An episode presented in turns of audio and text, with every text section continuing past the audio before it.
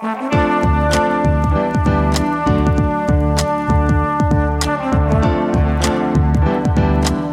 listening to the Co Main Event Podcast. And now your hosts, Ben Fowlkes and Chad Dundas. That's right. You're listening to another episode of the Co Main Event Mixed Martial Arts Podcast. I'm your co host, Chad Dundas, alongside Ben Fowlkes. We're both senior writers for MMA for The Athletic, and we meet here every single week to chop up all the prominent, newsworthy, and hilarious happenings in the world of mixed martial arts. Ben, how you doing this week? Doing all right. How's your big weekend? Away. Can we talk about that on the show, or is that supposed to be a secret? No, uh, we can talk about it because it, it didn't happen. Uh, what It happened, didn't happen? What happened is I left here. I don't know if you noticed that I was not not at my full power on Friday, uh, but I left here and proceeded to get sicker and sicker as the afternoon wore on to the point where I was like, "No, I'm still going to go to Vegas. Meeting some old friends from from high school and college. We're all going to meet up in Vegas. I could still totally go." And I packed a bag, went to the airport later that day, standing in line at the security thing, and I noticed I was shivering, and I was like, all right, maybe here's the point where I admit to myself that I'm actually sick. And that it would probably not be the greatest thing for my immune system to go drink beer and stay up late in Vegas for the next two days and catch like a 4 a.m. flight home on Sunday. And so I just went home and got immediately in bed. So you just bailed. I bailed. You bailed on a plane ticket. Yes. What about uh, Horton? Was he already in Vegas? Well, he was there, and, but a couple other of our friends were there, so it wasn't like he was there all by himself. You didn't just ditch him. No. I mean, it, I, by Sunday, my family returned. I'd picked them up at the airport and I still did not feel great, but I was like, I felt great in comparison to how I knew I would have felt if I had gone while sick to Las Vegas and tried to just pound beers through the, the haze. It would not have been pretty. See, that's, that's maturity. That's the maturity that come with my years. That's how I'm choosing to think about it. You know what? I can honestly say I don't think I've ever heard of anyone getting to the airport and then being like, you know what? I'm not doing this. I made it all the way. I made it through the airport security check, and then I had to like sit down. I had to sit down and take a breath after the airport security check, and that's when I was like, "What are you doing? Be honest with yourself about what kind of shape you're going to be in." But I mean, I was in bed that night asleep before the plane would have landed in Las Vegas. wow. So I made the right call, I think. It's not what I expected to hear. I expected to hear tales of you getting those plastic footballs full of uh, margarita and throwing them at people on the Las Vegas Strip. Man, those are like twenty bucks a piece. You're not going to throw it once you get the whole thing full. Well, once it's empty. Yeah, okay, yeah, there you go. You might do that. So I'm just, uh, I'm a little, it's going to take me a minute to get my get myself back together here after grab, this. grab a breath. See what you want to do. I thought I already was like, you know, we'll budget out the first 15 minutes of the show for Ben's wild Vegas stories, and then we'll we'll go from there. and then you'll start uh, talking about how excited you are to get up at, I believe, 1 a.m. Mountain Time to watch uh, the UFC in China this weekend. That's right. Yeah, we were going to go straight into that discussion. yeah. I know you're hyped. I can see it in your face. You're like, man, bunch of prelims featuring fighters who I don't even know if their names are real or if Ben just made them up to fool me. 1 a.m. Anybody who gets up for the prelims for this show and they're not actually getting paid to do it has a problem. You think Like you is, have an MMA problem. What if you get up, you, you the go to turn on, prelims. you go to turn on ESPN Plus to watch the prelims. You're like, all right, here we go. I set my alarm. I woke up, and then the pre, like instead of the prelims, it's just Jon Anik telling you to get help. That's Like it turns out there were no prelims. This was all a ruse. It's all just so that the UFC can be like, look, we're glad you enjoy our product, but please enjoy it responsibly. It sounds like a, uh, you know, it sounds more positive than the alternative. Let's say that. a great way to look fresh and toss a little money in the CME coffers is to pick up a Cowboy Astronaut Cigarettes t-shirt or a Dundasso t-shirt. Those are always available all the time on demand whenever you want them over at cottonbureau.com. Just go over to cottonbureau.com today and pick up some CME merchandise. We got music again this week from our friend Dion Rodriguez, a music producer from Deltona, Florida. If you like what you hear from him on the podcast, you can check out more over at soundcloud.com slash dbeat7. And again, that's the word beats with a Z. Beat z. Three rounds as usual in the co-main event podcast this week. In round number one, yo, Mitrione, what's up your mouthpiece, bro? And other Bellator 225 notes. In round number two, in the wake of Conor McGregor's 45 minute interview with Ariel Helwani, what's really the appetite to see this dude return to the cage? And in round number three, How many of you guys are waking up at 3 a.m. Eastern time for these UFC on ESPN plus 15 prelims? You know that's only going to encourage them, right? All that plus are you fucking kidding me? Just saying stuff in Master Tweet Theater. But first, like we always do about this time, let's do a little bit of listener mail. Listener mail.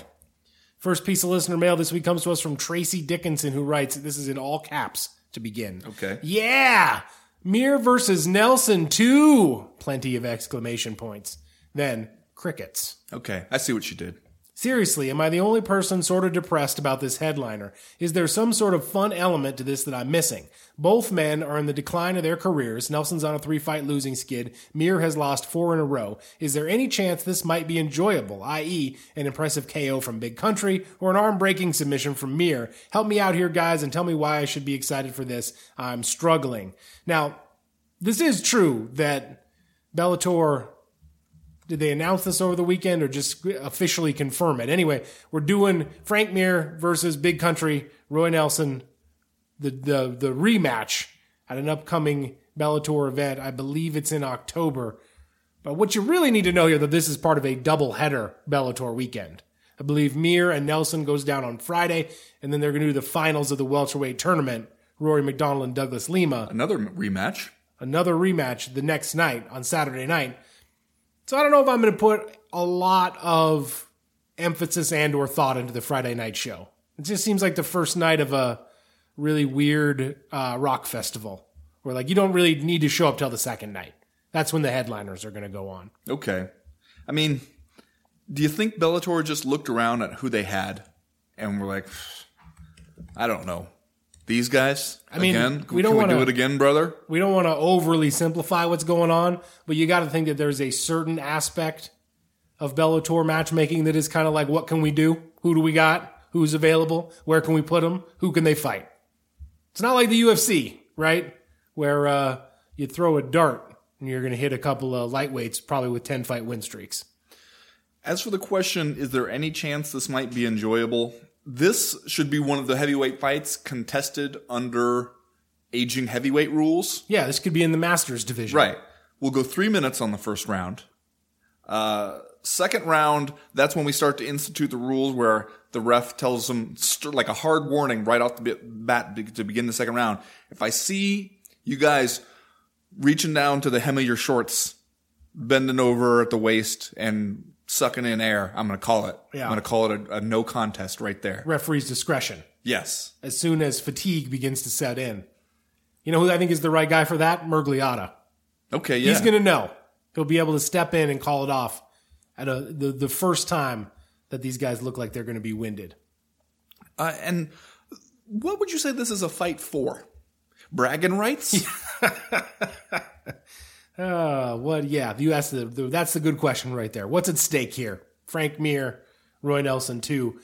Tracy Dickinson mentioning uh, Frank Mir's four fight losing streak. Actually, softballing it a little bit. It's actually two and eight in his last ten. He beat Antonio Silva and Todd Duffy in the UFC in 2015. Otherwise, winless. You know when his last win prior to that was Antonio Rodrigo Nogueira, UFC 140, Ooh, December yeah. 10th, 2011. Yikes. Man, you have to go all the way back to that knockout of Todd Duffy to find a Frank Mir win? Yeah, and it's a little bit misleading just in terms of time because he did. Right. He had the uh, steroid suspension. On account of the kangaroo meat. That's well. Right. He's one of these guys that like he tested positive for the same, or he Frank Mir alleges that he tested positive for the same uh, long-lasting met- metabolite of Turinabol that Jon Jones later tested positive for, and now Frank Mir says, "Hey, how come I got served up a two-year suspension? Jon Jones is kind of getting the benefit of the doubt." I invite you to read his Facebook, multiple Facebook posts on the subject. I think even more, I don't know, discouraging than the four fight losing streak itself, which includes Andrei Arlovsky, Mark Hunt, Fedor Emelianenko. Not a bad list of fellow aging heavyweights to lose to. But that last one to Javi Ayala, where it just seemed like it became kind of a grind. He'd been beat up a little bit and suffered some injuries in it, and it just seemed like didn't really want to be there. And so for that that one, you kind of came out of that one going, uh, maybe here's the point when Frank should think about doing something else. And instead, nope, we're going to go right back to doing it with Roy Nelson. You ready to hear what, what the big picture on Roy Nelson's win loss uh, record is? Okay, tell me. Four and ten in his last fourteen. Last 14? We're going to go that far Well, back? he's lost three in a row, and then he won one, lost one, and then earlier than that, lost three in a row, and then two in a row before that. So at this point, prone to uh, losing streaks is big country. Roy Nelson. 43 years old. You know what I was surprised? How'd we all ever get so old? Mitrione, 41 years old, this past weekend, taking on uh, Sergei Kharitonov. Older. M- ma- He got into the game late. yeah, no, that's right. That's right. But but who would have thought Matt Mitrione older than Sergei Kharitonov? I would have thought that. Really? Sergey got into the game young. That's true, but I feel like I just remember Sergei Kharitonov from like pioneer days. Yeah. Back when he used to walk out in like the Russian special forces uniform and like with the beret thing and everything, you were totally into it. Yeah. And now uh it turns out he's just a spry young whippersnapper compared to Matt Mitrione. 39, Sergey Kharitonov. But this is really just the aperitif, Okay. right? To uh Yeah. to Rory MacDonald and Douglas Lima. Also a rematch, but at least in the final of the uh, Yeah. big money That one Bellator am- welterweight tournament. I am excited for that one. I bet 50 Cent's excited too. He's going to hand out like a briefcase of like a million dollars. big it, check. right? Yeah. Better be a big check. No, man, this briefcase, he's going to have it handcuffed to his wrist and he's going to like uncuff it ceremoniously inside the cage and then cuff it to your wrist. Well, they can do that. That's fine. But I also want to see a big check out there. if we do a whole tournament and nobody gets a big check, I'm going to feel a little bit robbed. A little bit like I was came into this thing under false pretenses. I mean, I, the good news is I believe Scott Coker knows a guy who can make up a big check. For you. No, he's got the big check guy on speed dial. Yeah. That's true. Next question this week comes to us from the Cheeseburger Walrus, who writes Bellator tried a whole new quote unquote Bellator thing this past week, posting pics of and a description of a quote unquote mystery fighter signing ended up being some quote unquote famous rugby player. Lots of lead up for not much of a result, for us North Americans anyway. Discourse how they went about it and admit it if they had you a bit intrigued. Now, this would be the signing of, what is it, James Haskell? We talked about this guy on Friday's The Power rugby Hour, guy, yeah. But he is the uh, uh, British, I believe, rugby superstar now entering the Bellator heavyweight division, which, as we talked about on Friday, hey man, it's heavyweight. You know what I mean? And if the worst thing you can say about Bellator is maybe they understand that the uh, heavyweight division is rife for a little bit of fun, eh, I'll take that. I'll take that criticism. Do you think though that this was the one where you really wanted to hype it up, kind of roll it out real slow, get everybody's attention, get our hopes up? That was a weird choice. Kind of like, do you remember every once in a while that the old WWF would do this, and the WCW would do it too sometimes, where they'd be like, okay, we're gonna build up this big thing. Remember the WWF had the big like egg? I was just going to say, hatch? are you trying to say that James Haskell is the MMA equivalent of the gobbledygooker right now? Well, I wouldn't go that far. I would never, never say that about somebody because I don't. No, nobody deserves to have that put on them. But it does highlight the difficulty when you build something up so much like that. That then we're expecting it to be really good. Whereas if Yeah. you had just said, "Hey, guess who we signed? This scary-looking rugby dude," we'd have been like, "Oh, okay. Well, now tell me about him." And then there's your opportunity. Whereas if you get us to believe like this is going to be something really big, and it turns out most of us don't even know the guy, then it seems like maybe that was not the way to go with it. Yeah, I think over here on this side of the pond, you could say it was a little bit of a disappointment if you indeed got suckered in by that we got a big announcement thing. I guess maybe co-main event podcast listeners out there from the UK can let us know if this is a big deal.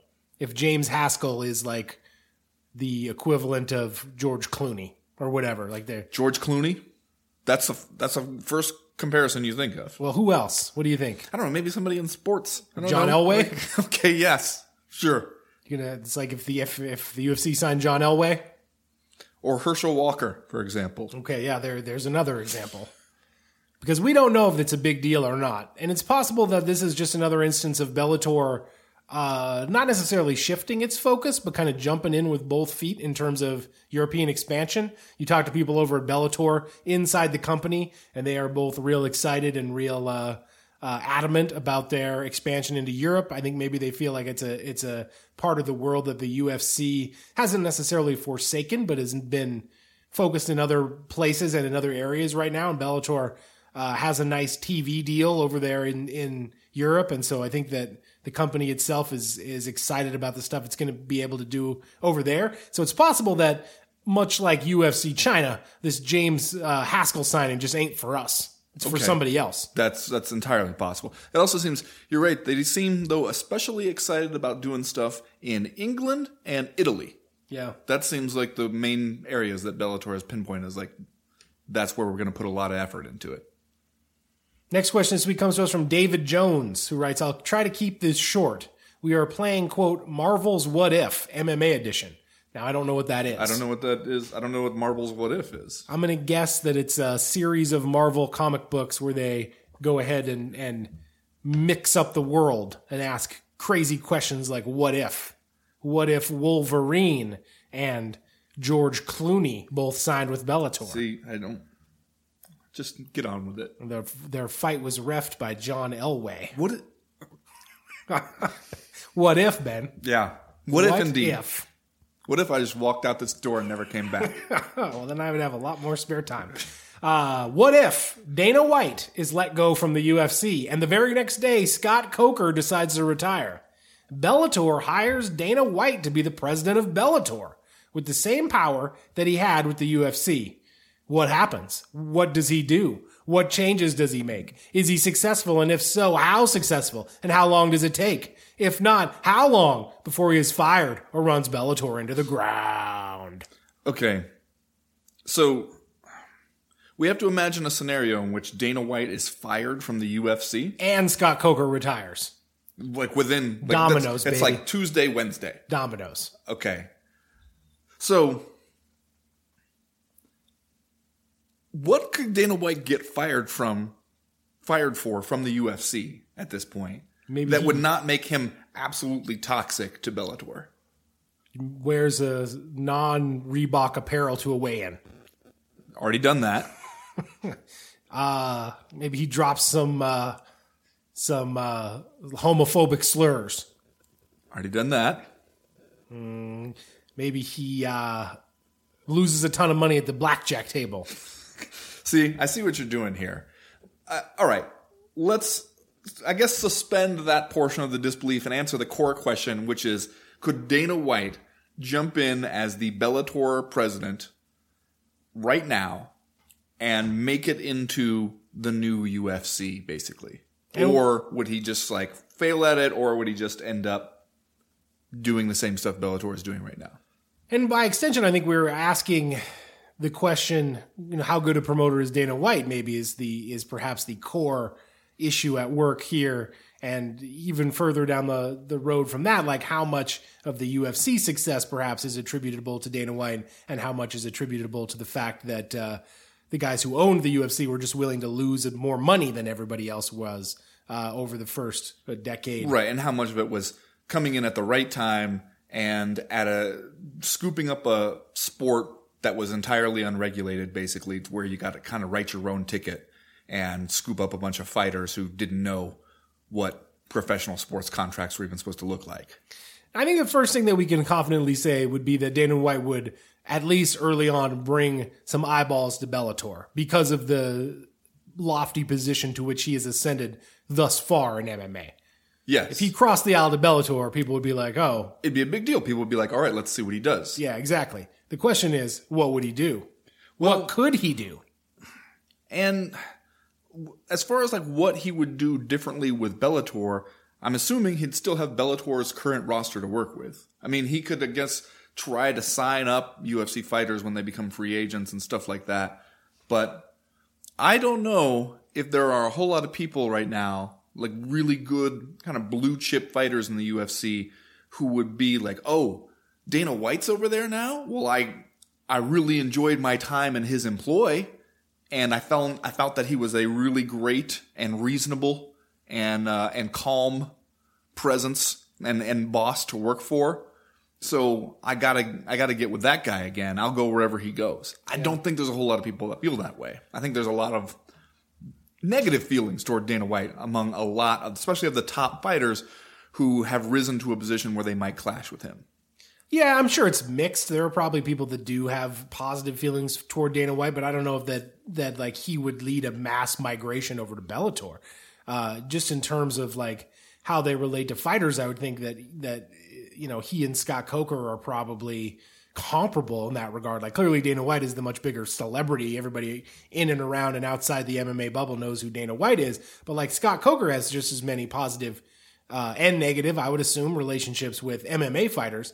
And, you know, you've seen some people cross the aisle because of that relationship and go from the UFC over to Bellator or from another organization over to Bellator. But the fact is, like, I just, I don't even know, like, how much room there is for a lot of migration just because the UFC has such a, uh, I don't want to say monopoly because that's not the right word, but they have, you know, the lion's share of mixed martial arts talent in the world uh, under contract, and like those people just can't bail and, and go to Bellator, and so and so just having Dana White over there, I think would bring you some attention, but I don't know that it would bring you much more than that.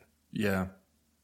And I would wonder, if, for the sake of this what if, one of the things that I think made Dana White a what the UFC needed at a certain point in the past was that he was like an aggressive evangelist for MMA at a time when MMA really needed that. You Yeah. needed somebody who could go on all these different sports talk radio shows and sport sports TV shows and everything and make the case for MMA and why this is not just like some barbaric like blip that it is an actual combat sport that deserves to be taken as seriously as stuff like boxing and that there's a whole lot of great like athletic and human drama to be found in this sport if you give it a chance. And uh, MMA really needed that. And he was that. And now though, I think the Dana White you see now is not as motivated or not as like passionate about making that case over and over again. And then we don't need that case to be made the same way we need it anymore.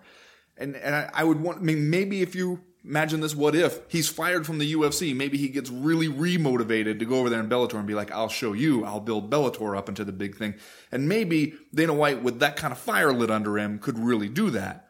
Uh, but these days, it's like Dana White doesn't even seem like he feels he needs to watch all the fights that the UFC puts on. What would what do you think his uh, derogatory nickname for the UFC would be after he crossed the aisle? UF Spuke. No, it would be you fucking something. Yeah, there you go. Like you fucking can't fire Dana White and not expect him to shove it up your ass later. Next question this week comes from Louis the Magnificent. Okay. Always nice to hear from like I assume a magician. Yeah.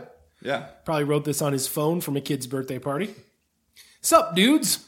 So I was taking a peek at the upcoming UFC China card, trying to find something to get excited about, and lo and behold, I spied our guy Easy Dos Santos there in the co-main, taking on Li Jingliang. That's something, isn't it? It is something. But you know what? When I saw that, I was like, okay, so we just we want to make it impossible for Easy Dos Santos to get anywhere. We want to make it absolutely so that no matter how many fights he wins and how good he looks, he still never gets noticed because this is the perfect way to do it. Yeah. Stick him on this China fight at like five o'clock in the damn morning. That'll that'll help make sure that nobody ever remembers seeing the guy fight, even though he's super good. We tr- we did all we could, Chad. We we changed his name for him without his consent. Easy really Dos did. Santos is so much better. It's a lot of fun. People already seem to like to use it. And then what do we do? We're just gonna bury him on this fight card. Seven fight win streak right now for your boy Easy Dos Santos. Seven fight win streak. goes out there and beats Li Jingliang. Obviously, he will have eight fights in a row in the welterweight division, a division where several different people are stacking up considerable win streaks at this point. And I guess you could say uh, Easy Dos Santos is kind of like the least uh, publicized win streak going at 170 pounds right now. And especially you look at the last three fights. Uh, first round submission rear naked choke. Second round KO flying knee and punches. First round KO spinning wheel kick and punches. What else do you want from the guy? You want him to go over to China. That's what you want. And him against Li Jingliang is a good fight. Yes, it is. And it's just, and I understand, like you got Li Jingliang, you need to put him in a fight that matters. Uh, and you're also going to go to China. You want to help out your attempt to get a foothold going there. So it makes sense for you to match him up. And I also understand that if you're putting these fights on ESPN Plus, you got to be giving them some kind of value. You can't just be like, okay, hey, this one we're kind of just phoning it in and, and putting local talent on, and we don't we're thinking of it as like a regional MMA show, and we don't really care. They're not going to like that. So I understand. And yet, if I'm Easy Dos Santos, I'm going, is this my destiny? to just kick ass in a void? I'm just chopping down trees in the forest and no one's around to hear them fall. Is that what happens to me? Is that what I'm supposed to do with my life? What are the odds Easy Dos Santos wins this fight? We could get him into a thing with uh, Leon Edwards. Because that's two dudes nobody wants to fight, right? Yeah. We're going to go ahead and do probably Nate Diaz versus Jorge Masvidal. Uh, as we'll talk about in a little bit, Conor McGregor is uh, talking about returning, fighting, uh, you know, any number of guys at, at uh, welterweight or lightweight. Nobody wants a piece of Leon Edwards. Nobody wants seemingly easy Dos Santos. Those two guys maybe uh, cruising toward a matchup here. I would be all for that. Like, just Mr. X versus Mr. X kind of thing. Yeah. The best fighters you don't care about. The best fighters nobody wants to fight. Yeah. Combining that rare and uh, highly unsought after combination of being super tough and also a guy that most people don't know who you are. See, this is the kind of genius that you will bring to the UFC after they fire Dana White, who then goes over to Bellator. Yeah. Then they hire me, and I'm thinking, all right, let's everyone everyone gets done at three. You know, we'll move to a four day work week. Yeah, we're gonna mandatory CrossFit in the mornings. That's right. And then everyone should be able to take a nap after that. All right, well, that's going to do it for listener mail this week. If you've got questions, comments, concerns that you want to air to the podcast in future weeks, you know how to do it. You go to the website, comainevent.com, and click the link in the top right hand corner of the screen that says email the podcast. That'll get you in touch with us. While you're there, you can go ahead and sign up for the Breakfast of Champions newsletter that comes out every Friday morning to catch you up on the news and notes that we miss on all the days that we're not recording the podcast. Stuff always happens, news always breaks. The newsletter itself is short, it's informative. We would love to tell you it's funny. And if you don't like it, it's really easy to unsubscribe. Right now, we're going to go ahead and get started with round number one.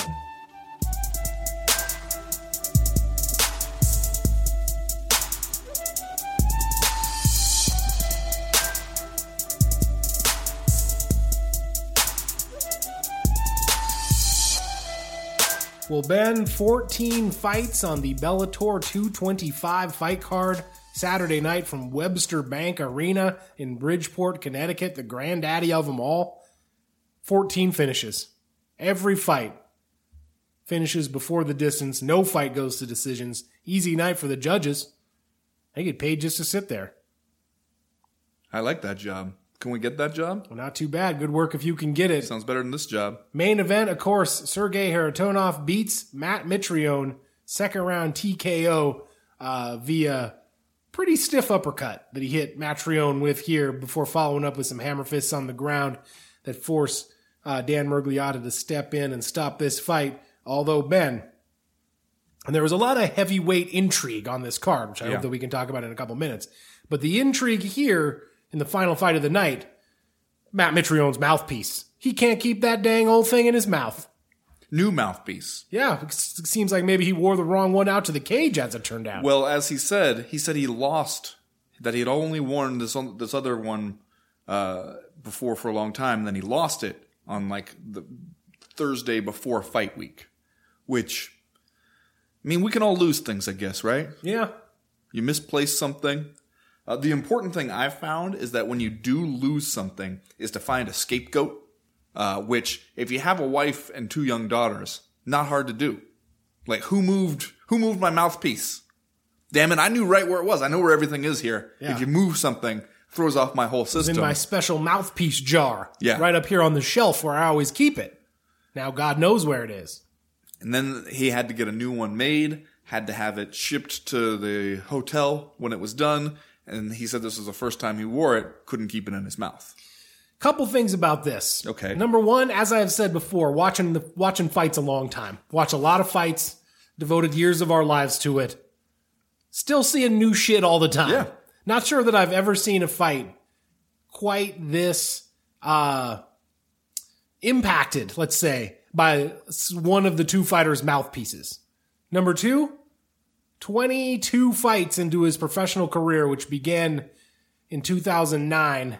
Uh, if you don't count his previous exhibition record on The Ultimate Fighter, Matt Mitrione still pretty thrown by the fact that he can't keep his damn mouthpiece in his mouth. Because previous to the first time that mouthpiece falls out in this fight, he's kind of given Sergey Kharitonov all he could ask for. And then as soon as it starts falling out of his mouth a couple times, Mitrione seems to get a little rattled. And uh, Kharitonov, I guess to his credit, kind of turns up the heat.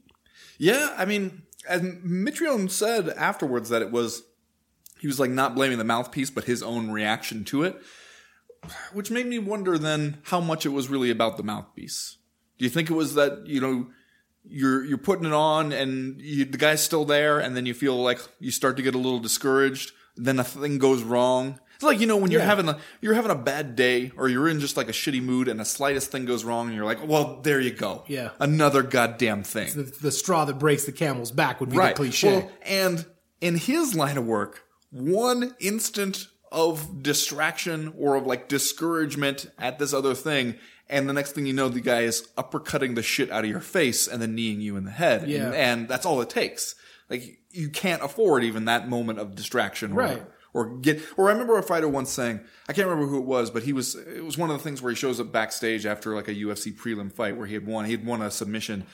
And he was talking about a moment in the fight where his opponent had gone for some sweep and it hadn't worked. And now he could hear the guy go ah damn it or something like that kind of like under his breath. And he thought as soon as he he heard that he was like don't do that. Like you let me know that you're upset or yet you're discouraged with how any little thing in the fight went and automatically I get invigorated and I feel like now I got you maybe it was a thing like that Yeah, and I think it just points out that, you know, these people out there are walking a damn emotional tightrope, right? And that's what I said. Like, you can be 21 fights into your MMA career. You can be Matt Mitrione, who's a guy that everybody, at least inside the MMA, MMA bubble, knows who you are. We've been watching you for a long time. You're a veteran at this point, and it just seems like you kind of lose your composure if something that you didn't expect, something that you couldn't possibly have visualized or mentally prepared yourself for happens out there. And I think that that just reinforces the kind of like pressure packed situation that you are in when you are out there in a professional mixed martial arts fight in front of, you know, 7,000 people watching you there in the arena and more than that, uh, watching you on television. Uh, but uh, it's, and maybe that's why, you know, we talked about in the past, Conor McGregor shows up on the scene and his quote unquote mind games seem to have, a shockingly effective reaction from other fighters, from people like Jose Aldo, for goddamn sake, who uh, has been through just about everything a person could be through, uh, should, could have gone through, and yet, like Conor McGregor's trash talk seemed to unnerve him to the point that uh, he went out there and sprinted directly into a straight left hand and got himself knocked out in 13 seconds. Matt Mitrione's mouthpiece, seemingly like, you know, it's all it took to, to, to, in some ways, shake him off the, the path here, and that's all it took. Yeah. Well, the the nature of the whole thing, you mentioned we got ourselves a fight card with a whole bunch of finishes. Heavyweight intrigue is one way to put it cuz our guy Big Tim Johnson, Yeah, we didn't even know. See, that's here's another thing about MMA. The world can change between Friday and Monday, right? Because we talked about the return of Timothy Johnson to Bellator on Friday's Power Hour and the glorious bushy mustache that he was rocking at the weigh-ins. We didn't even know that he was gonna be able to sashay up to the co-main event to fight Vitaly Minakov, the former uh, champion, in uh, you know at the last minute without any notice. and maybe it wasn't such a good thing for him. He did kind of get worked, didn't he? Pretty quickly too. I mean, Minakov's a tough dude. Yeah. He used to be the heavyweight champion as you point out, and he hits Tim Johnson with a little front kick and then right hand coming right behind it. Yeah, And almost simultaneously. Yeah. almost like he's the Ranger Greg Stott out there uh, trying to throw punches and kicks at the same time. here to prove that uh, Rip, Rip, rules. rules. and all their styles rest in peace. Yeah, that's a that's a throwback. He, but he was actually making Ranger Stott's style work.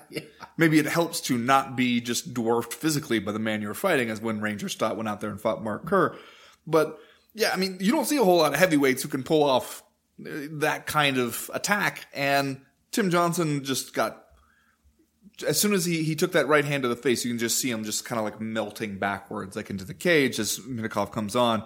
And I wonder if that's the moment where you're going, you know, I had myself a nice prelim. I had myself a nice prelim fight planned. I was going to fight a guy whose name I could barely pronounce. People didn't really know him, but it seemed like a winnable fight for me. It was going to be how I was going to get my feet under me in Bellator. Instead, Bellator brings you over. The first time they have you fight Cheick Kongo, who is now challenging for the heavyweight title. The second fight, they slot you in the last minute into a fight with former champion Vitaly Minakov. Not not easy times over there for, for Tim Johnson. I would think you're thinking about the money. I hope you are. And I hope that Tim Johnson got himself a nice bonus for stepping up on short notice to fight in the co-main event here. Uh, because it, it didn't go all that well for him. As we said, a minute and 45 seconds is all it takes to get the loss. Let's just hope that Tim Johnson got uh, a little bonus for, for taking this much tougher fight on short notice. Another thing that happened, Ben, Tyrell Fortune, another guy we talked about on the Power Hour, undefeated Bellator heavyweight prospect, he got a win over Rudy Schaffroth, uh, second round submission in the uh, curtain jerker on the main card. So uh, another win for Tyrell Fortune, and then he got on the mic and said essentially he's ready for some of these big names that Bellator's got hanging around. Which, if you're Tyrell Fortune, you know, not a bad idea. If you look around the heavyweight division, maybe you see some guys on uh, four fight losing streaks that you think like people know who that guy is. Maybe I could fight and beat him. Yeah, I could beat him up. Sure. Now, lastly, the thing I want to talk about before we move on from this Bellator card, Nick Newell. Yeah, Your guy Nick Newell has his Bellator debut on a one fight deal in Bellator, from what we understand. Comes on there on the prelims, uh, submits Corey Browning with an arm triangle choke just a little over midway through round one. Looks good, like we expect Nick Newell to look. Now, where do you go from here? Because I, I was surprised that Bellator only signed him to a one fight deal, kind of treating him like like they treat a lot of the prelim guys. We need somebody to help us sell tickets in the local market. You're a guy from around here, right? You can probably sell some tickets around here. Yeah. So we'll sign you up. It'll be kind of like a tryout, and even if you win, it doesn't necessarily mean you'll be a Bellator guy. But Nick Newell's a guy we know. yeah. He's a guy who clearly he can do this sport. Like he is a good fighter, and he has an inspiring personal story that everybody seems to know and get on board with at this point. I don't know why you wouldn't want him. Why you wouldn't sign that guy up for a three fight deal or something right off the bat? Because Nick Newell goes out here, beats somebody in Bellator, and now you got to negotiate with him. If I'm PFL, I'm thinking Nick Newell in the lightweight tournament. Sure, we could do something like that. Yeah, and if you're Nick Newell, you're probably thinking something along the same lines. You win this fight at Bellator 225. Maybe Bellator is not your only option. I don't know. It was a little bit weird. It was almost like Bellator treated it like a Dana White contender series fight, which Nick Newell obviously already had back in 2018. Lost that one via unanimous decision to Alex Munoz. Uh, but it was sort of like we assumed win and you're in, lose and you're and you're out here for Nick Newell and Bellator. Of course, he does beat Corey Browning via first round arm triangle choke. Uh, and I think you're right. And we talked about this on Friday also that like Nick Newell, frankly, if I'm Bellator, is a guy that I would just like to have around. He's a smart guy. Like everybody seems to like him. He's a good talker. Uh, as you said, he has proved himself to be probably good enough to fight in one of the major mixed martial arts organizations. And he's got a story that, that people like and that makes him an easy sell in media markets. I don't know why you wouldn't want him. And I would be kind of surprised at this point if he doesn't come back uh, and fight a couple more times, at least in Bellator. He just seems like a no brainer to me. Yeah, yeah, I agree. All right, let's do Are You Fucking Kidding Me, Ben, and then we will move on to round number two. I'm going to do my Are You Fucking Kidding Me because surprisingly enough, it is Rudy Schaffroth related. The guy Okay. who lost over the weekend to Tyrell Okay. Fortune. First of all, former NAIA All American at a place maybe you've heard of, Montana State University Northern. Go Lights, by the way, up there in Havre. Havre? Yeah. There's a college in Havre? MSU Northern, my friend. Oh, come on. Uh, They can't be accredited. They are. They got NAIA athletics up there. Is it like one of those old pla- where it's like a single school room, like a single building Man, where they don't all the classes? way about the Montana University system. Get yourself a good edu- education at one of those colleges. And Havre? Didn't say it was going to be fun. Okay, so what's your, what's your, are you fucking kidding me? Here's my Are You Fucking Kidding Me? Rudy Schaffroth. He's from Oregon. He began his MMA career out there with Team Quest, uh, but drifted away from the sport for a while, went over and worked in the oil fields. Well, naturally, if you were, if you're going to college in Havre, you might as well go work in the oil field. This is from a story by Alexander K. Lee over there on MMAfighting.com, by the way. Uh, just want to read this. I'll tell you what, what happened and I'll read you this quote. One of the several things that uh, convinced him to go back to mixed martial arts, a big pipe almost fell on him in the oil fields. Shit. There was a pipe one time that was being lifted up in the air and the chain, I guess it turned. The chain slid a little bit, the hook came off, and the pipe came falling down. And it just brushed my arm. Felt the vibration go by my shoulder, and that was kind of one of the close ones. Are you fucking kidding me? Yeah, that does make being an MMA fighter seem kind of awesome. Almost getting squashed by a huge pipe in the goddamn oil fields. So that's that happens, and you're like, "This is too dangerous. I need to fight other people in a Yeah. cage for a living." Where's what's Tyrell Fortune up to? I would rather fight him than get squashed by this giant pipe. You fucking kidding me? Chad, my are you fucking kidding me this week? I'm going to read to you an Instagram post. Don't worry, the picture doesn't really matter for this one. It's all about the caption from Aljamain Sterling. All right? The picture is of him doing a post fight interview with Joe Rogan from one of his previous fights. And the caption reads I got a message for the whole division, Joe. Henry Cejudo, your axe stinks, literally. Hey, no. Don't, it's gonna get worse. Marlon Moraes finally ran out of magic. Cory Sandhagen, stop drinking that delusional Kool-Aid. Petr Yan makes me yawn. Raphael Assunção, who cares? Pedro Munhoz, tough bastard, but not quick enough. Cody Garbrandt, quickest rise and quickest fall. Uriah Faber, the one trick pony. I saved the best for last. Frankie Edgar, 135 pounds, will not be the answer. So a lot of plays on words there. Yep. From uh, who's this? Aljamain Sterling. Yep. The hashtags Funk got next, hashtag be great, hashtag Henry has a gold medal, hashtag Funk bandits, hashtag it's not talking shit if it's the truth. Okay, Funk Bandits I can get behind. Is Henry has a gold medal? Is that an insult of some kind? I don't I don't know what that's I mean, I guess like, hey, has he pointed out to you? Has he mentioned lately that he has a gold medal? He does bring it around a lot. Yeah. There is that. Hashtag Funk Bandits. Are you fucking kidding me? This is what we're doing? I understand. I guess I can see what might have been going through Aljamain Sterling's mind, like where it's unclear what's going to happen next. There's a lot of moving parts in the the bantamweight division right now. It does seem like just on paper, if we were living in a more logical world, he would have the claim on the next title shot. But we all know we don't live in that world. A little time goes by. He's like, I got to do something. I know. I'll get on the gram and I'll just I'll just talk some trash on everybody. Let's see. I need to really lead with a strong one though. I got it. Henry Cejudo. No. No, no, no, no. kidding? See, this is where we need to have that business. Where Yep. people bring us their ideas and we tell them whether or not they should put that on the Instagrams And we are like, no. Now that'll be forty dollars. Don't do it. for our time, sir. That's going to do it for round number one. We'll be right back with round number two.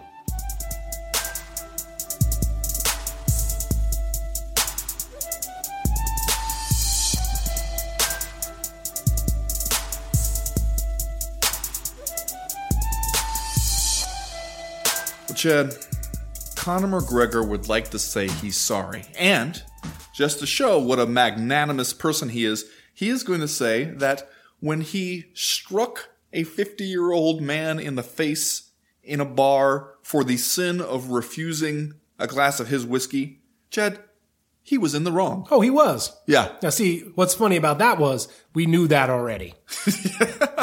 What's funny about the apology is that it comes many months after the actual incident happened. It happened in April. That was a month after he was arrested for stomping on some dude's phone outside the Fontainebleau in the early hours in the morning.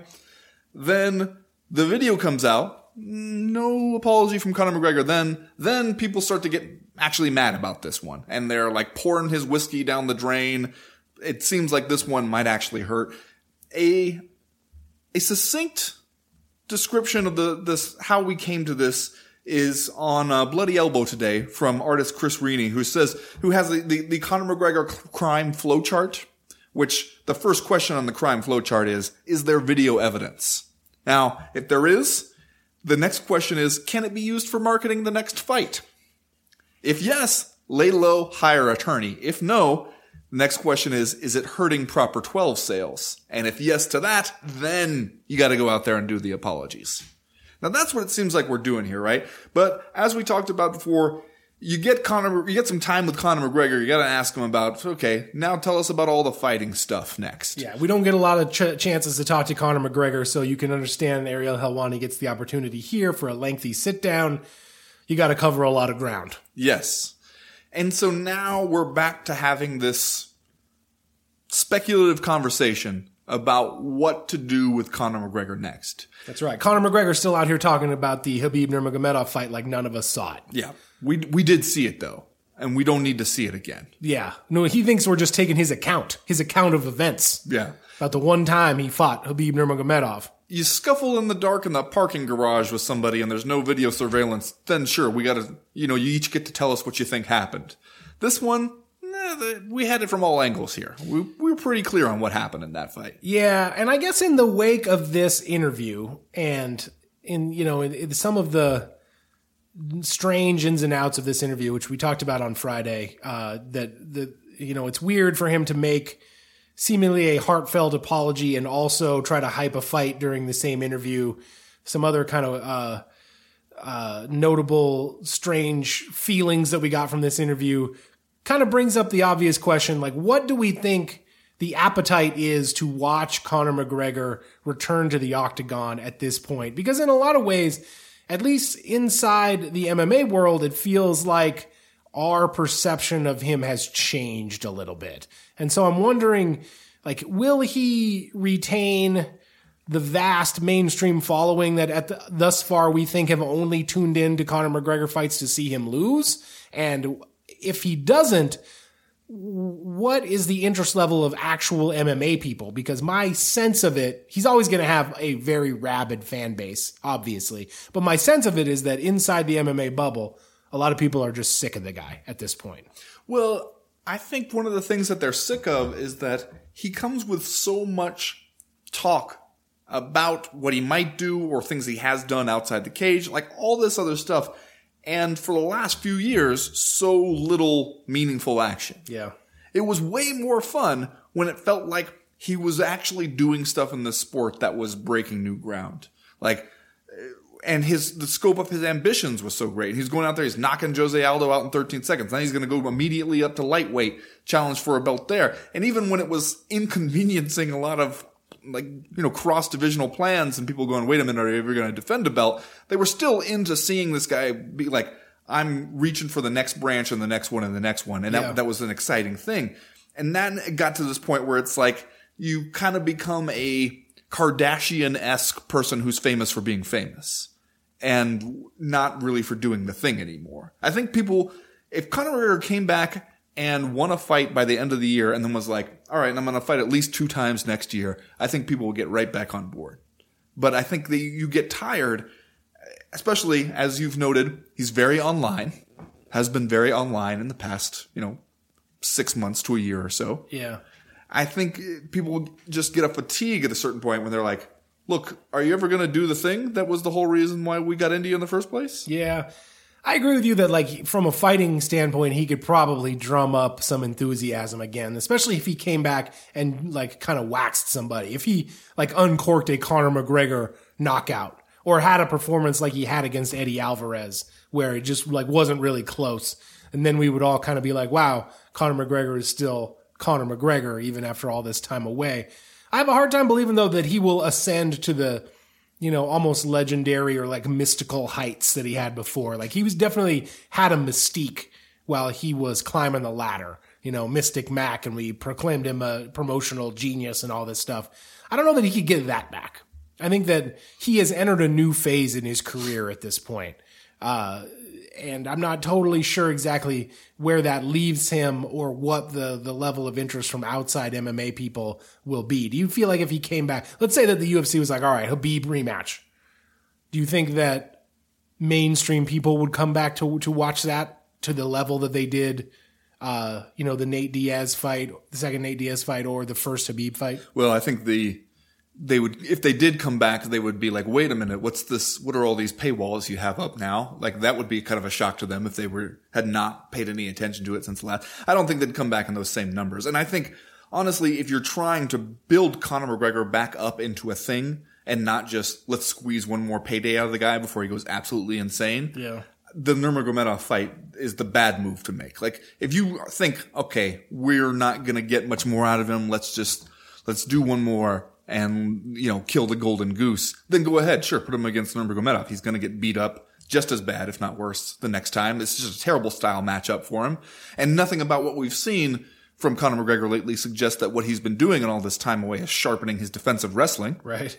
So that would be the last thing you'd want to do, I think, if you, if you were thinking long term. I think if you put him up against somebody like Nate Diaz or a more winnable fight from like a, a fellow lightweight, just style wise, even like if you put him against like Justin Gaethje or something, and thinking like, okay, people will the hardcores will get into it.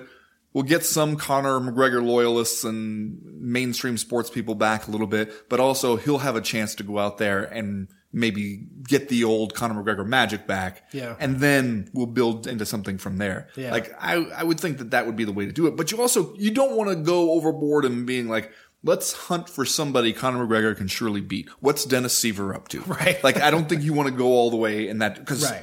you, you got to keep it still credible. Yeah. But here's the part I I want to read this to you from. This is one of the things he said to Ariel Helwani in this ESPN interview, and I, I want you to listen to this and then tell me whether this sounds genuine, agree or disagree.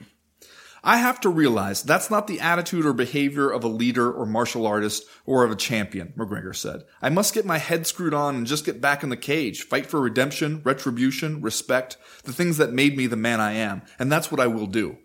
Now, he's saying all the things like we've just said. Yeah. Do you believe it? I mean, I believe that is what he should do, right? Uh, but like I said on Friday, there with these, we are so coached at this point and predisposed to doubt these public apologies, and particularly to doubt public MMA fighter apologies. That like, I feel like we honestly won't know for like two years. We need to see what Conor McGregor does. Like, if he comes back, resumes his career, manages to stay out of trouble, maybe 18 months from now, we're like, okay, that was actually kind of a turning point for Conor McGregor, and he did in fact get his shit together, and he did come back and have a couple of fights then that that's all well and good. But if like if that doesn't happen, if he just like goes out and punches another old man in a bar next week, then He was 50. The guy was 50. It's not. middle aged man Middle-aged. punch- punches another middle aged man in a bar, then we'll be like, yeah, his apology was the bullshit we had been coached to believe it was. Yeah. Anyway, that's going to do it for round number two. Sir Nigel Longstock is here. We're going to do a little Master Tweet Theater. It's been a long time since we caught up with him, so we're looking forward to that. That starts right now.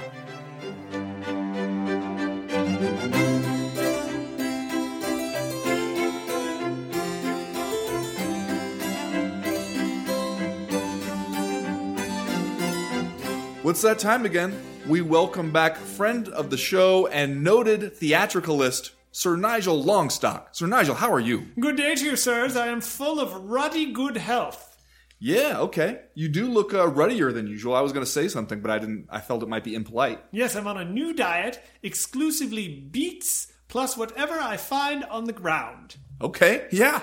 I feel like I've I've heard about this one. It's paleo, I think. Nah, I don't. I don't think it is, but I appreciate that you are staying abreast of the news.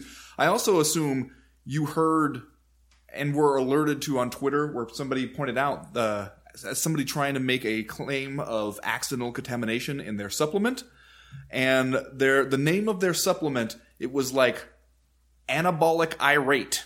Like I, irate was definitely a part of whatever the name of the actual supplement was, and I was like, this is not. This makes Friskies explode seem dangerously possible. I believe it was Juggernaut irate. You're right. There you go. Juggernaut irate. Truth imitates fiction, sirs. Who could have thought that Juggernaut irate would contain banned substances? Yeah, that's one you might want to have uh, Jeff Novitzky go over before you start putting that in your Hey pocket. Jeff. Hey Jeff. What do you think about Juggernaut irate? Can I get a thumbs up on that one or what? it's fine. You'll be fine. You'll be fine. Mean, no problem. He's a NASCAR driver, I believe. Uh, so, yes, I believe you're right. So, I assume you've brought us a series of tweets organized around a theme. I do and have, sir. You assume correctly, and I have done so. The theme is problematic images. The theme is problematic images, and this is for our, you know, our mostly audio podcast. Indeed, There is sir. a live streaming element for our patrons, but they can't see you on it.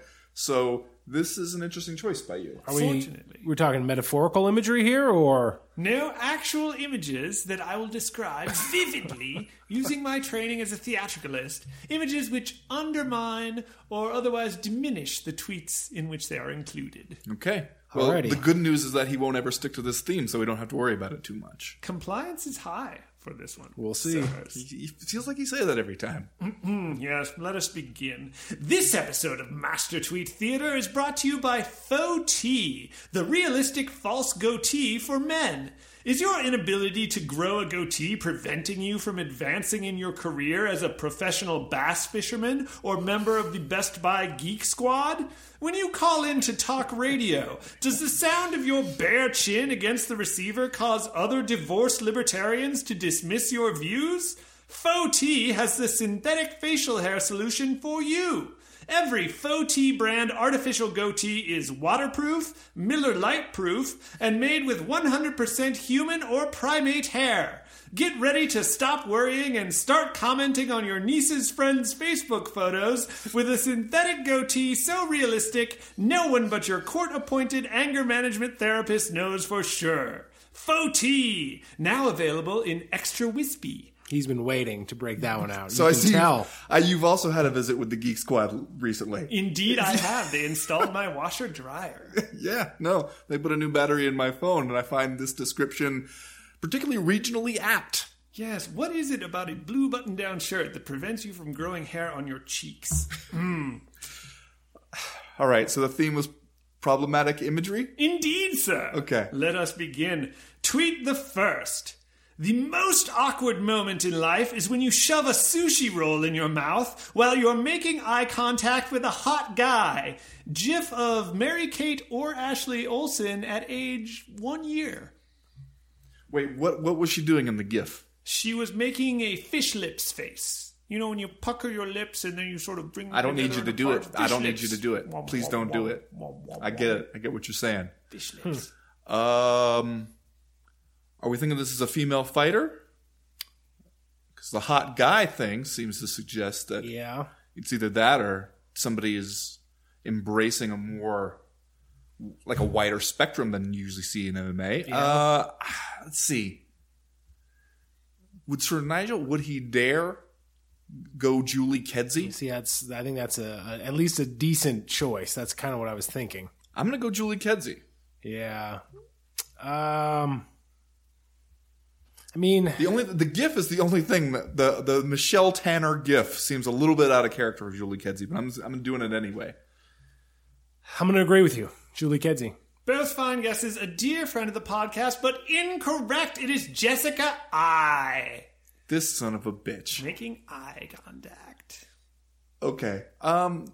So the, the tweet was just spelled out all normally, huh? Uh, well, your Y O U R in place of Y O U apostrophe R E. If you'd have said that, there's no way we would have guessed Julie Kedzie. I MFA grad Julie Kedzie. True, would never make that mistake. Also, would never make eye contact with a guy.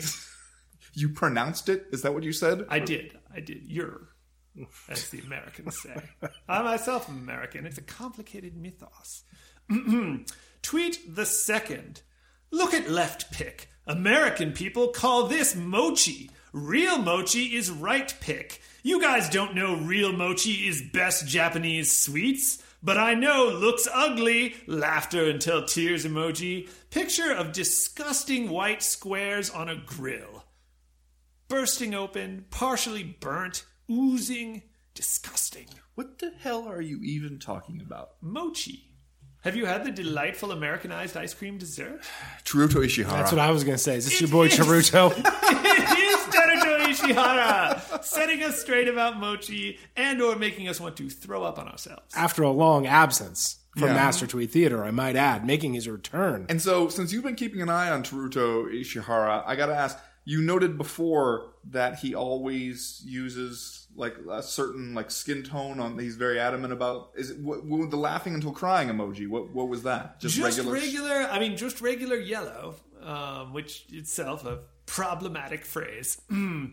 But mostly Teruto has been tweeting in Japanese, thus Okay. preventing me from knowing what the fudge is going on. Wait, hold on. When you applied to be this show's theatricalist, you said you were fluent in Japanese. I said a lot of things, sir.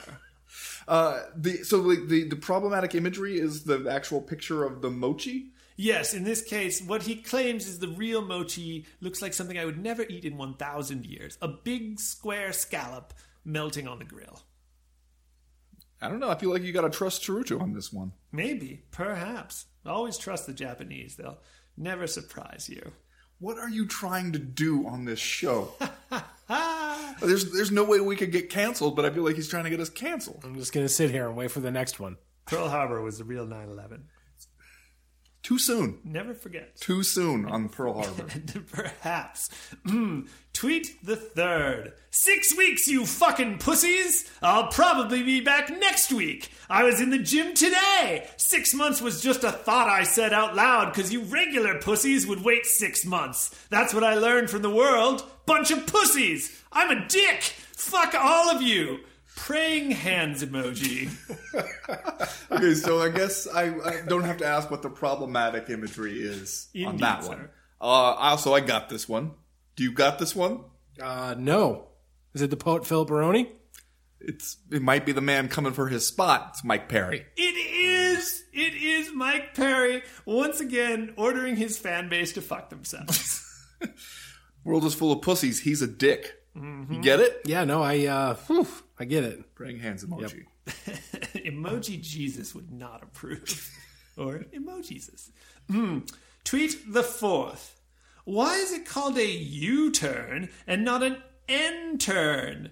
Web cartoon containing the exact same joke. What? Why is it called a U turn and not an N turn? Followed by a web cartoon made by someone else containing the exact same joke. I don't even get the joke. I don't get the joke either. Well, see, when you make a U turn, you actually turn in more of an N shape from your own perspective. The Like a curve- lowercase n? Yes, the curve is at the top, and then you know you go on your way. Okay. That's I mean, that could be anyone. man. Who would find this hilarious? Randy Couture. Okay, I'm gonna go with Randy Couture, Rich Franklin. Both fine guesses, both varieties of Randy Couture, but both wrong. It is Israel Adesanya, the last style plagiarizer. So, do you think, you know, you're trying to get ready for a big fight, Yeah. against Bobby Knuckles? You want just anything to take your mind off of it. Maybe he doesn't have a lot of like uh, carbs in his body right now. Okay. Not very many calories. Yeah. Maybe he's cutting weight. Maybe he's uh, depleted. I don't know if I'm Robert Whittaker and I take a look at this guy's Twitter just to see where his head's at, and I and he's doing stuff like this. I'm like, okay, I got this. Or maybe I'm like, I absolutely cannot lose to this guy. Pressure's on. Israel Adesanya, basic as fuck. Hmm. Tweet the fifth. Who's next? Hashtag goat killer. Image of himself wearing a t shirt with an image of himself on it, holding a bowie knife and the severed head of a goat. I think that's Henry Cejudo. That does sound like something, he, but he's really, I don't unless this was a while ago, because lately his thing has been pretty specific to Valentina Shevchenko and being the intergender champion. Colby Covington. Both fine guesses, but only one correct. It is Henry Cejudo, tweeting this very day. Seems to have dropped the intergender championship meme. Okay. Maybe someone told him to move on from that. Yeah. Indeed, perhaps the estate of Andy Kaufman. Whoa. well, what an end to Master Tweet Theater that was. Uh, what else you got going on, Sir Nigel? You know, it's funny you should ask, sir. I've just finished work on an exciting new project about two teenage cancer patients who go on a life affirming journey to exterminate a race of alien insects. I see. And, and what is it called? It's called The Fault in Our Starship Troopers. And what role do you play? I play a big psychic bug. That was Master Tweet Theater, and that was Sir Nigel Longstock. Thank you, sir.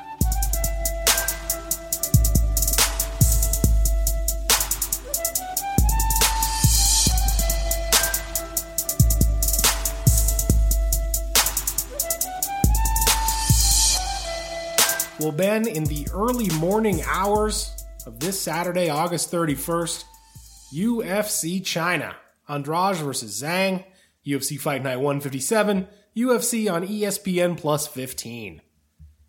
Going down there in the Shenzhen Universiade Sports Center Arena. Granddaddy of them all. You getting up for this one? Hell no. Gonna catch this one later. Got your damn mind. See, this is what ESPN Plus is for, right? This Yeah. is why you have ESPN Plus, so you can watch it later.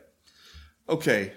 Do you think I can manage to wake up, get my morning coffee, get a little bit of seclusion away from my children long enough to open up ESPN Plus app, watch the main event all without finding out who won? Do you think it's possible? Yeah, yes. As long as you stay off social media, it's not like there's going to be a blimp flying around telling us who won Jessica Andrade versus. I mean, I'm going to get email updates from the UFC yeah, the way they do. do. 'em. You got to open those to find out what the uh, what the information is. Nope. You know how you can tell? How? Whose name is listed first? Oh, That's the winner. well, now you spoiled it for me. Sorry. You haven't noticed that? I guess I hadn't been looking all that closely. Yeah. That's how So you yeah, know. don't look at your phone. Just Okay. get up and run straight to the uh, to the den. And yet, I am forced to ask whether it is important enough for me to take these steps to make sure I get I go in pure to Jessica Andrade versus Weili Zhang. Yeah, see, there I think is the actual question. Are we back to the days of UFC world fucking domination where they are booking fights that are not for us? Because you look at this uh, ESPN Plus 15 card, it seems really narrowly focused to the Chinese market, and the time slot seems narrowly focused to the Chinese market. And it doesn't seem like it seems like if you are an American fan and you want to watch this, you can, and if you if you just want to sit it out, despite the fact there's a damn title fight as the main event, maybe this one's not for you. What does it say to you about what they think of the women's strawweight title? That it's not one. It's they don't see it as a pay per view title at this point. They think, okay, well, it's a belt. It's a shiny gold belt. We can put it on the poster. That'll be cool. But we can also here's a like one of the few divisions where we have a Chinese fighter who's right there, kind of in contention. Here might be the best chance we get Yeah. to put a Chinese fighter in a title fight on Chinese soil. Yeah, it seems like more of a matchup issue, like a uh, serendipity of, of uh, having Weili Zhang there to uh, be able to fight Jessica Andrade more than like a negative commentary on the women's strawweight title. Or I'm just saying what, what the UFC thinks of the strawweight title at this point. Because uh, honestly, I was surprised to look at the odds on this and see they're actually fairly close. Like it's not like Jessica Andrade is going in there as like an eight to one favorite or anything. Yeah, yeah, no, I agree. Uh, it's it's possible that you get an up an upset here, right? Like uh, Weili Zhang is is undefeated in the UFC, nineteen and one overall. Uh, she has a, a, a lot of skills, and, and Jessica Andrade is kind of a surprise champion, frankly, to begin with. Yeah, Jessica Andrade might go over there and be uh, discombobulated by the Chinese surveillance state. Uh, Weili Zhang, already familiar with it, gonna expect to just have like a uh, whole passport taken of her every time she walks down the street to go to the corner store to get some distilled water. I mean, if Matt Mitrione can get discombobulated by his mouthpiece falling out, anything could happen. There you go. There you go. Now, the the way it's going to work for most of us, I assume, is we're going to get up Saturday morning, leisurely, take our time. We're going to figure out either like shortly before we watch it, or we'll watch like the the main event kind of thing. The way ESPN Plus does a good job of breaking that out, so it's like easy to find. You go in there, there's the main event. You're to watch the main event, and then you're to go, oh, okay. Like assuming nothing absolutely insane happens, either way it goes, where you're to go, okay, that was it. Uh, how many people do you think are to start sorting through other fights on this card? Very few. I'm to watch the main event, and then I will probably look at the results, see what happened to Easy Dos Santos, and if it seems like that's something I need to watch, I'll probably watch that one. Like if it's a if it's a fight of the night that ends in a third round TKO or something. yeah, like if it seems like uh, worth worth your time to watch it, if it's like a minute and 15 seconds long or something, or if it seems like it's a fight of the night uh, caliber fight, then yeah, circle back and watch that. The rest of this stuff, man, I mean, you only got aside from the main event and co-main event, there's only four fighters on this thing with Wikipedia pages on the whole card. So I think you're going to want to hit the highlights here, and that's about it. It's fight cards like these that make it seem like the UFC is almost actively telling you that they don't want you to watch it. Well, that's the thing. Like, uh, I feel like we as a culture, as an MMA community, and really as like the media almost need to start making some some choices here. Like up to this point, we've we cover basically every UFC event like it's equal to every other UFC event, you know, with the the exception of pay-per-views are somewhat elevated, but like we cover every ESPN Plus event kind of like it's the same. They've even uh, managed to get people to report on the contender series every week. Like that's Yeah. another UFC event, even though like if the UFC's name and brand weren't on those fights, they would basically be, you know, LFA fights on AXS TV, right? That's the same sort of level of fights that you're getting there. Uh, at this point, don't we need to like look around at these events that are overseas that don't really even pertain to the American market and kind of be like, eh, what do we even do with this? Like, this is kind of like if we were uh, national baseball writers and the Astros, although the Astros are really good now, aren't they? I don't know. You So tell like the me. Pirates were playing the Okay, Pirates not Marlins. Like, would we spend a lot of time talking about that? No, what if we the probably Pir- wouldn't. What if the Pirates are playing the Marlins and somehow the World Series is on the line? Because that's the, the then championship it, belt yeah. seems like the thing that that complicates this somewhat. No, yeah, you're right about that. But I'm just, you know, talking about the like card card wide. Like we we are definitely going to pay attention to what happens to Jessica Andrade and Weili Zhang. But like the rest of this, like I don't know, man.